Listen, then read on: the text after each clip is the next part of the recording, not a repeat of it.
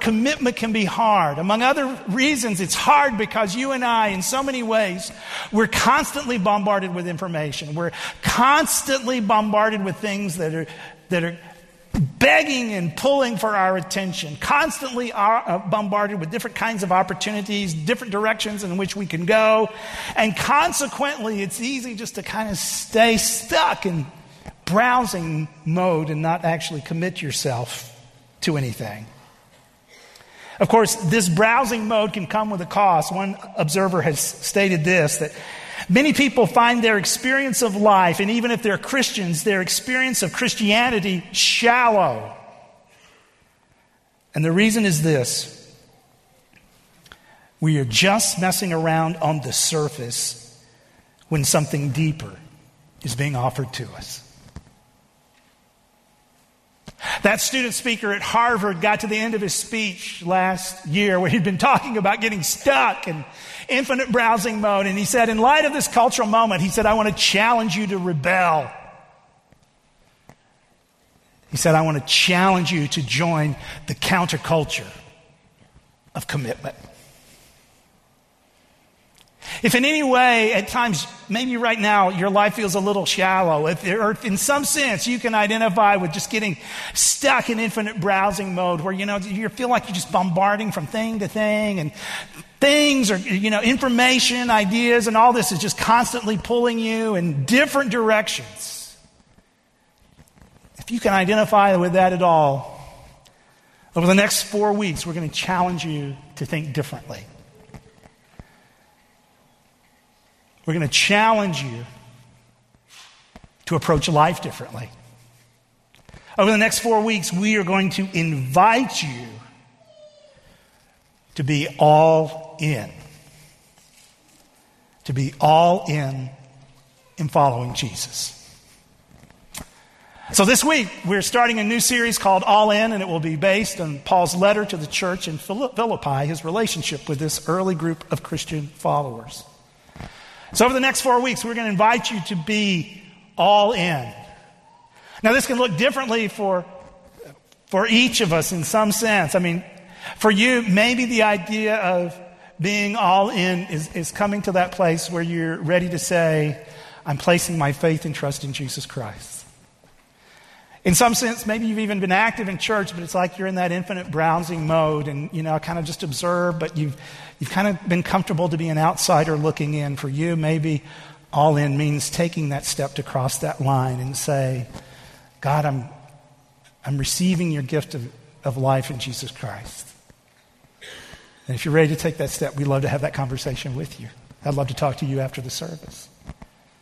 Maybe for you, being all in is is putting the, the 18th on your calendar. Nick talked about that earlier, and you know, this is, this is a time for you to get connected. Maybe for you, all in even is, is thinking about, you know, I've been kind of part of this church, but I've never really said I'm all in here at Hershey Free. So when we go through the next membership class in September, I need to be a part of that. Now, at this point, you may, you may kind of you may say, wait a minute, George, what do you mean by all in? Are you inviting me to be all in in following Jesus? Are you inviting me to be all in in being a part of a local church? And really the answer is yes. Because the truth is this over the next four weeks, as we kind of look at, at this experience of this church in Philippi, as we look at their experience of being all in, we're going to come to understand that to be all in in following Jesus really is to be all in and being a part of a local church community. That's the way God intends. That's the way Christ has designed his movement. And the reality is, you can't take Jesus seriously without taking his church seriously. So, over the next four weeks, we're going to invite you to be all in. Now, I realize in kind of introducing this topic, it raises all sorts of questions like, uh, well, what exactly do you mean when you say all in? And what does it look like? And uh, how do I know if I'm doing it? Maybe even for some of us, the most important question why should I take any of this seriously that you're talking about? Those are all great questions. And, and so, kind of to introduce us to this topic, What I want to do is just ask a series of questions this morning as we begin talking about what it means to be all in and following Jesus. As I said, we're going to spend the next four weeks in the, in the book of Philippians. So maybe a great question is why start here? Why look at this particular letter? And I think the simple answer to that question is when you read the pages of the New Testament, when you study the early movement of, of, of Christianity, if there's any church that you would say was really all in and following Jesus, it was this one. I mean, as you look at the different places where Christianity began to take root and what it looked like and all the different churches in the New Testament, if you would say, now, which one of these groups is really a place where you could say they were really all in? Arguably, the, the, first, the first place that would come to mind would be this church in Philippi. In fact, uh, notice what we read at, toward the very beginning of the letter. Verses 3 of chapter 1 I thank my God every time I remember you. In all my prayers for you, I always pray with joy. Notice this because of your partnership in the gospel from the first day until now. Now, notice that word partnership. For those of you maybe who've been around church for a while, at some point you've heard about the Greek term koinonia. That's that term right there. It's, it's often translated fellowship. And I don't know about your church experience, but when I grew up and I heard people talk about koinonia or I heard people talk about fellowship, the first thing that came to mind was donuts. That's right. That's right. You got it. That was because every time we, you know, anything was labeled as fellowship, there was always there was always a box of donuts. And I love donuts in church. And, but, but please understand me, when this term is used here, the foundational idea is partnership. In fact, in the ancient world, suppose you went into business with a friend. You know, you, are in this startup together and you guys are up late at night. You're, you know, you're putting sweat equity into this business. You're doing whatever it takes to make this business work because you've got limited capital. And if you've ever been there, you know what it's like to kind of be shoulder to shoulder with someone else. Within the ancient world, this is the term you would use.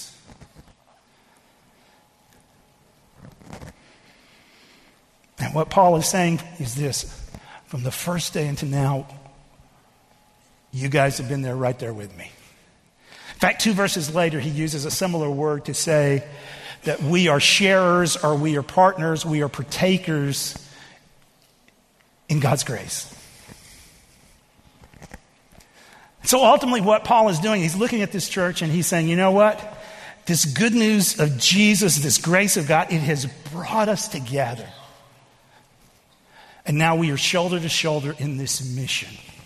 We are shoulder to shoulder in living out this faith. And in writing this book, Paul is acknowledging to this early group of Christ followers, you guys have been all in. In fact, part of the reason he writes the book, it's, it's, it's a thank you. Part of the reason he writes the, the letters is a thank you. He's, he's in prison. Most likely he's in prison in Rome. And this church has sent financial support. And so you get to the end of the book and it's clear he's saying thanks for the help. And he also says in chapter 4 that, you know, no church has stood beside me like you guys have. This is a church that's all in. All in in the mission, all in in following Jesus.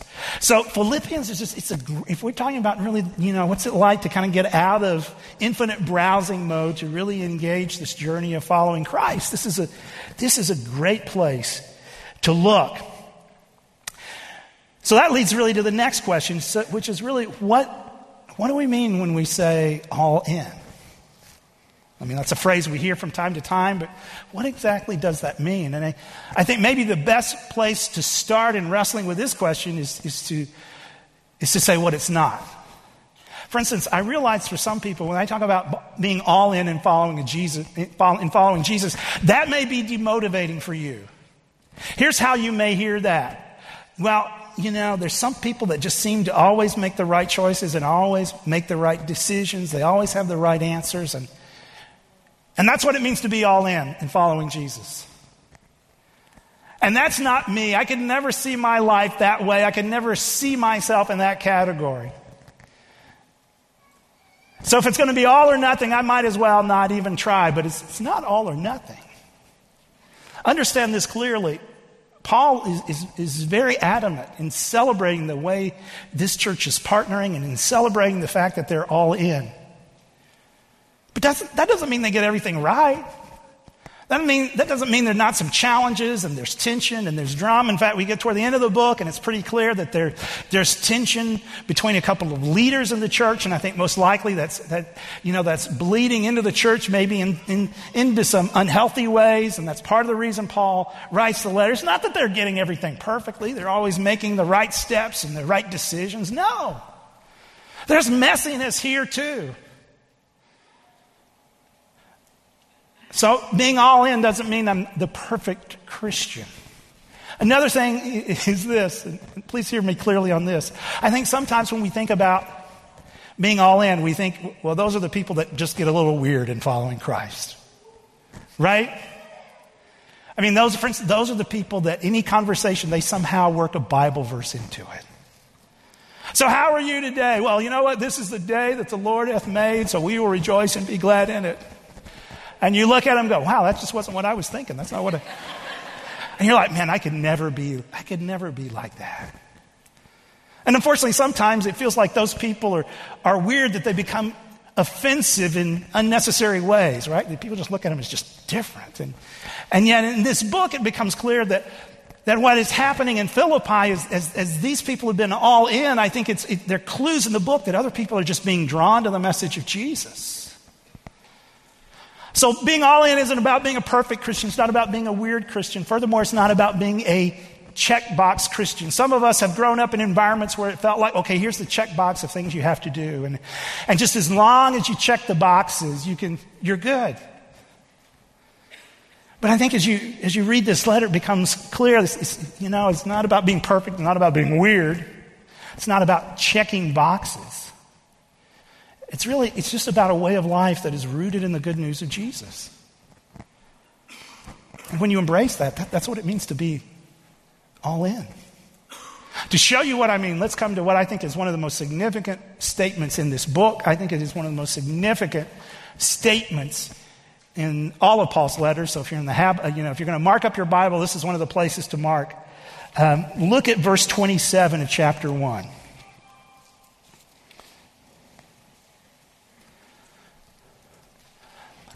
Paul says this Whatever happens, conduct yourselves in a manner worthy of the gospel of Christ. Now, let me just break that down for you. If you want to understand what it means to be all in, this is a great place to start. What does it mean really to be all in and following Christ? How do I know if I'm all in and following Christ? Well, this is a great place to start. So let me just walk you through what Paul says. First of all, notice this phrase, whatever happens. It's kind of hard to bring the full weight of this statement from Greek into English. But, but here's what I think is going on. Let me ask you has this ever happened to you? You've been, uh, you've been in a conversation with someone. Maybe they're giving you some kind of instructions. Like, for instance, maybe you're house sitting for them this summer and they're giving you all these details. Or maybe you're having to fill in for them at work and cover part of their responsibility and they're giving you all the to do list. And at some point, your eyes start to glaze over with all the information. And so finally they look at you and they said, Oh, okay, okay, just, just remember this. Have you ever been in a conversation like that where it, things get too complicated and somebody, and maybe you're the one who says it, but somebody says, Look, here's, here's all you need to remember. Just remember this. That's Paul, that's what Paul is saying here when he says whatever happens. It's like only the, it's, it's almost like he says, look, if you forget everything else I've ever told you, just remember this. Conduct yourselves in a manner worthy of the gospel of Christ. Live a life worthy of the gospel of Christ. Now, what does that mean? Paul says, Look, this is the one thing I want you to remember. This is what it means to be all in. So, what does that mean? Well, interestingly, if you, if you read other letters of Paul, you will find he uses similar phraseology in several other places. And I'm convinced if, if you squeezed Paul hard enough, at some point this language would come out. Live a life worthy of the gospel. Live a life worthy of Christ. That's just, that was just his heartbeat. That was his passion. That's what it meant to be all in. And so, what exactly does he mean here? Well, interestingly, um, while he uses this phraseology in other places, he uses a different verb here. It's the only place in all of his letters that he uses this particular verb. And so you can actually translate this phrase this way live as citizens of the gospel. Whatever happens, just remember this live as citizens of the gospel. Now, that seems like an odd thing to say, doesn't it? It seems like weird language to use, but if you understand the context, it makes more sense. Remember, Paul is writing the church here. This is a picture of uh, ancient Philippi. And, and one of the unique things about Philippi, and we won't get into all the political reasons for this, but in years prior to Paul's interaction with this church, Philippi had been designated a Roman colony. Even though it was in Greece, it was classified politically as a Roman colony. That doesn't mean anything to us, but it was a big deal in the ancient world. It came with very specific advantages and opportunities to be designated as a Roman colony. For instance, there were tax advantages to being a Roman colony. If you were a, vel- uh, a veteran from serving in the Roman legion, there were, there were tax advantages to living in Philippi. It was a tax haven for you. And so, for the people receiving this letter, there was a deep sense of pride. We're, we may be in Greece, but we are a Roman colony. And so it's almost like Paul looks at them and says, Look, I know your sense of identity is shaped by the fact of who you are and where you live, and you've got these unique privileges. But I want you to know that as a follower of Christ, there's now there's a deeper identity at work in who you are. I know this other stuff's very important to you and it feels like it defines who you are, but now there's a deeper identity at work. And when he says, you know, conduct yourselves in a manner worthy of the gospel, it's not about living up to a standard, it's about living out your new identity. And so now we, we start to get, we're starting to get what this, what it means to, you know, to be all in for Jesus, right? It's not, you got to get things perfectly, you got to be this weird person, you got to check off the boxes. It's, it's about living out this new identity. Living out this new relationship that is grounded in the, the gospel. Living out this new relationship made possible by the work of Christ. That's, that's what, it, it, what it means to be all in. It's about living out of this new identity.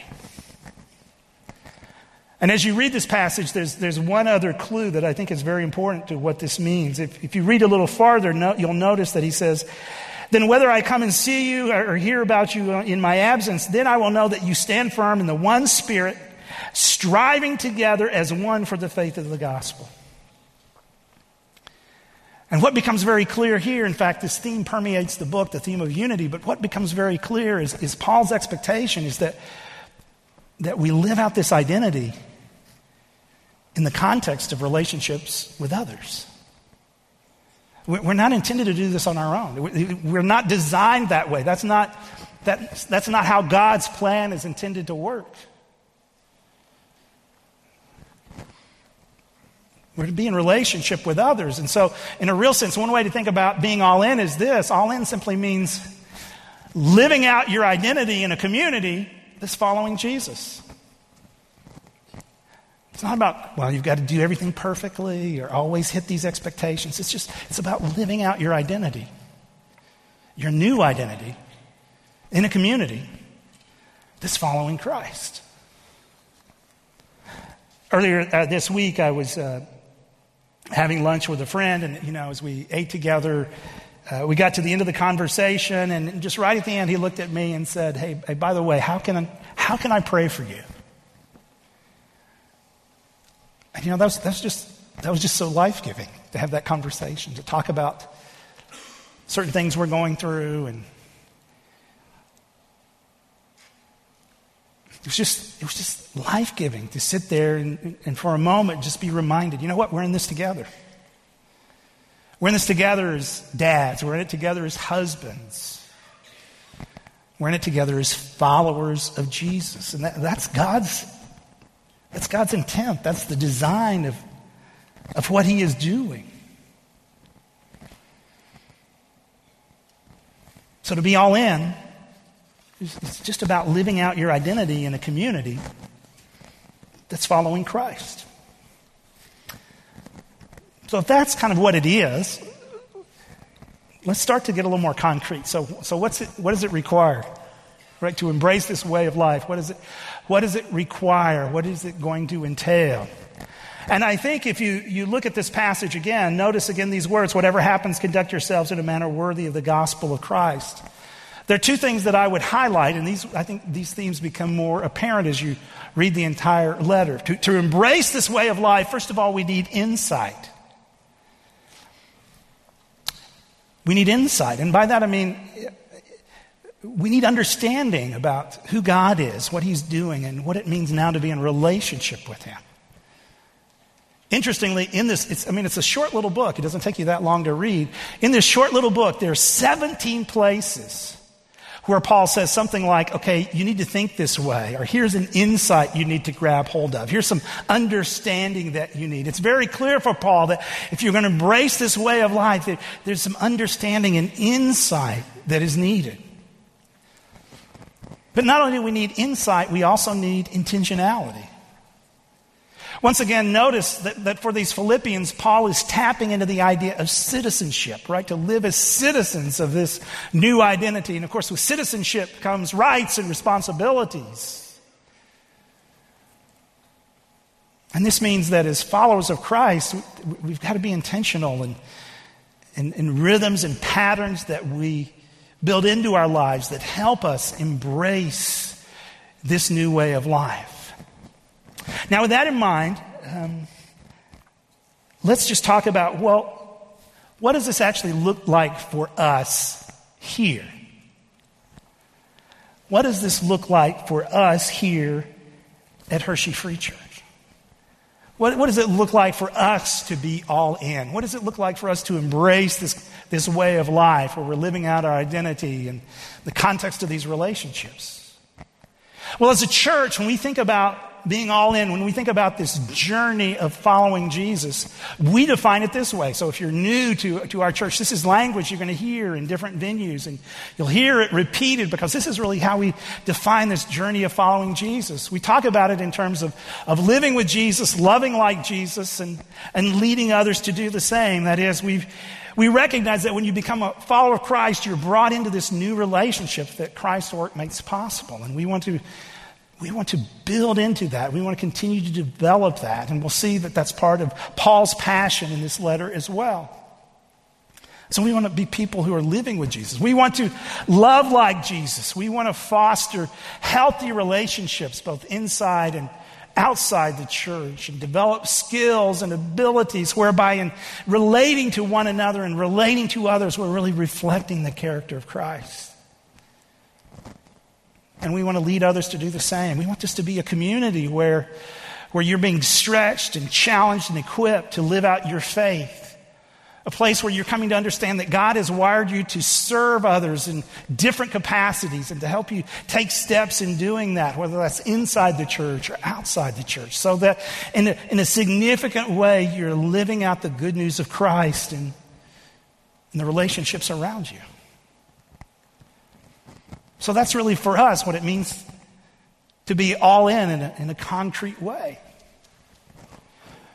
Now, in telling you this, I also just want to share that really over almost the last year, some of our staff have just had an ongoing conversation about this issue of being all in. I mean, we've acknowledged, even as I started this morning, that there, you know, there's so many things that pull and vie for our attention. There's so many reasons why it, it, we can really be casual or non committal in our relationship with Christ. So many things just pulling us in other directions.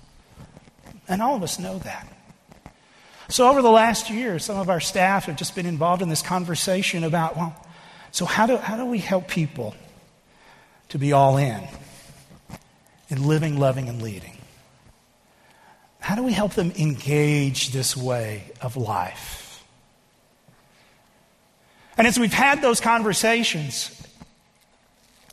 really, our thoughts have kind of come back to three themes where we really wanted to be intentional, right? If it takes intentionality and in this way of life, these are three areas where, as a church, we really want to be intentional. And, and, and I share this with you just really as, is a commitment that we're making to you that these, these, are, these are ways in which we want to be intentional in the life of our church.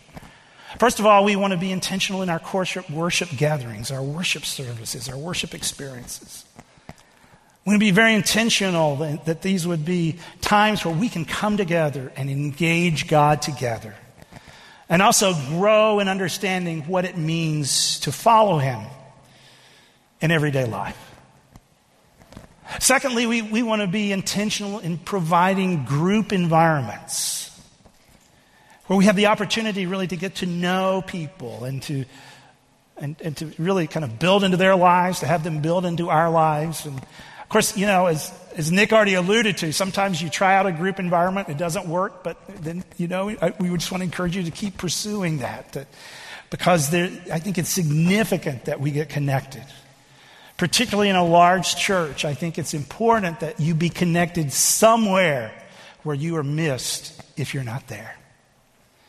So we want to, you know, we want to be intentional in our worship gatherings. We want, gatherings. We want to be intentional in our group environments, and, and thirdly, we want to be intentional in equipping you to live out your faith and to serve both inside and outside the church. And and hopefully, even as we move forward, you're, you're going to sense, wow, I see how we're being intentional in these areas.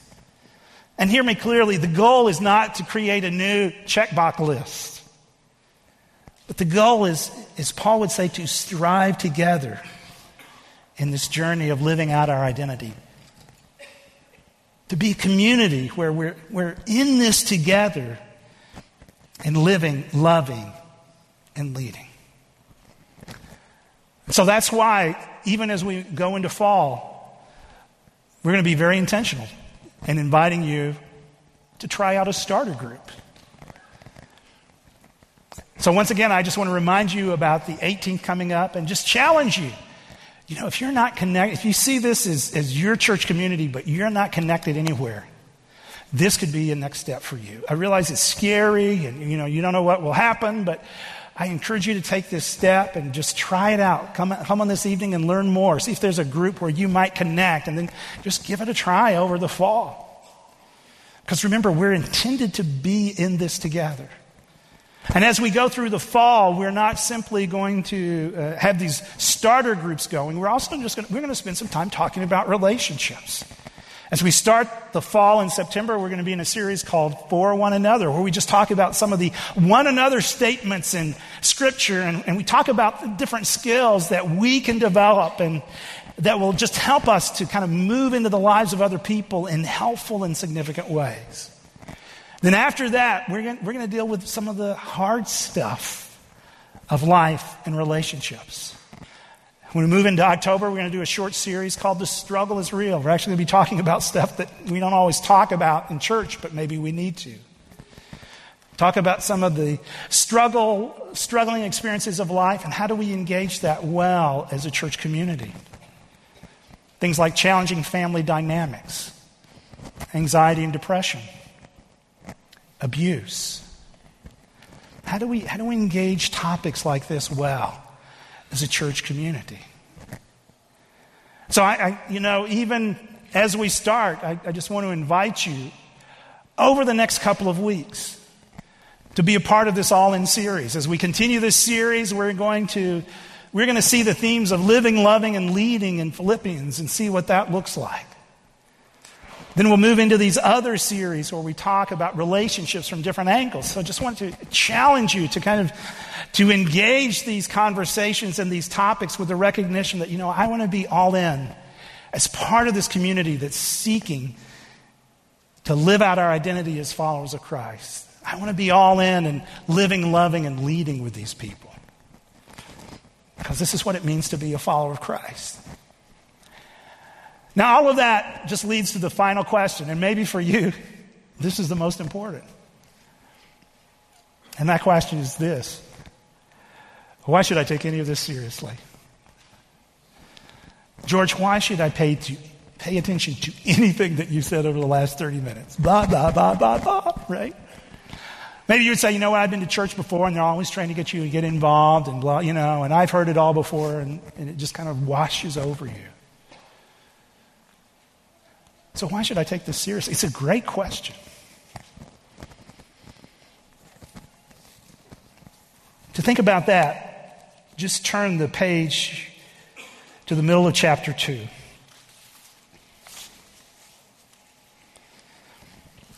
Because I think, in some sense, Paul actually addresses this question. Paul, why should we be serious about being all in? Why should I be serious about being part of a community that is living, loving, and leading? Why should I be serious about that? And I think Paul really says two things. The first thing he says is this you need to take this seriously because God is at work. Look at verses 12 and 13. Therefore, my dear friends, as you have always obeyed, not only in my presence, but now much more in my absence, continue to work out your salvation with fear and trembling, for it is God who is who works in you to will and to act in order to fulfill his good purpose. Now, you need to realize this was a revolutionary statement to the people receiving this letter. Because most of the people who received this letter were coming out of pagan religious backgrounds. They knew how to do religious observance for their gods. They knew about certain civic religious practices. That had been a part of their upbringing. But in their background, nobody, when they talked about religion, ever talked about actually being transformed in the process. And now Paul says this look, I want you to embrace what I'm talking about. I want you to be all in in this journey of following Jesus. I want you to be a part of a community that takes this seriously because in the journey you will discover it is actually God who is at work in you. I want you to work out because He is working in.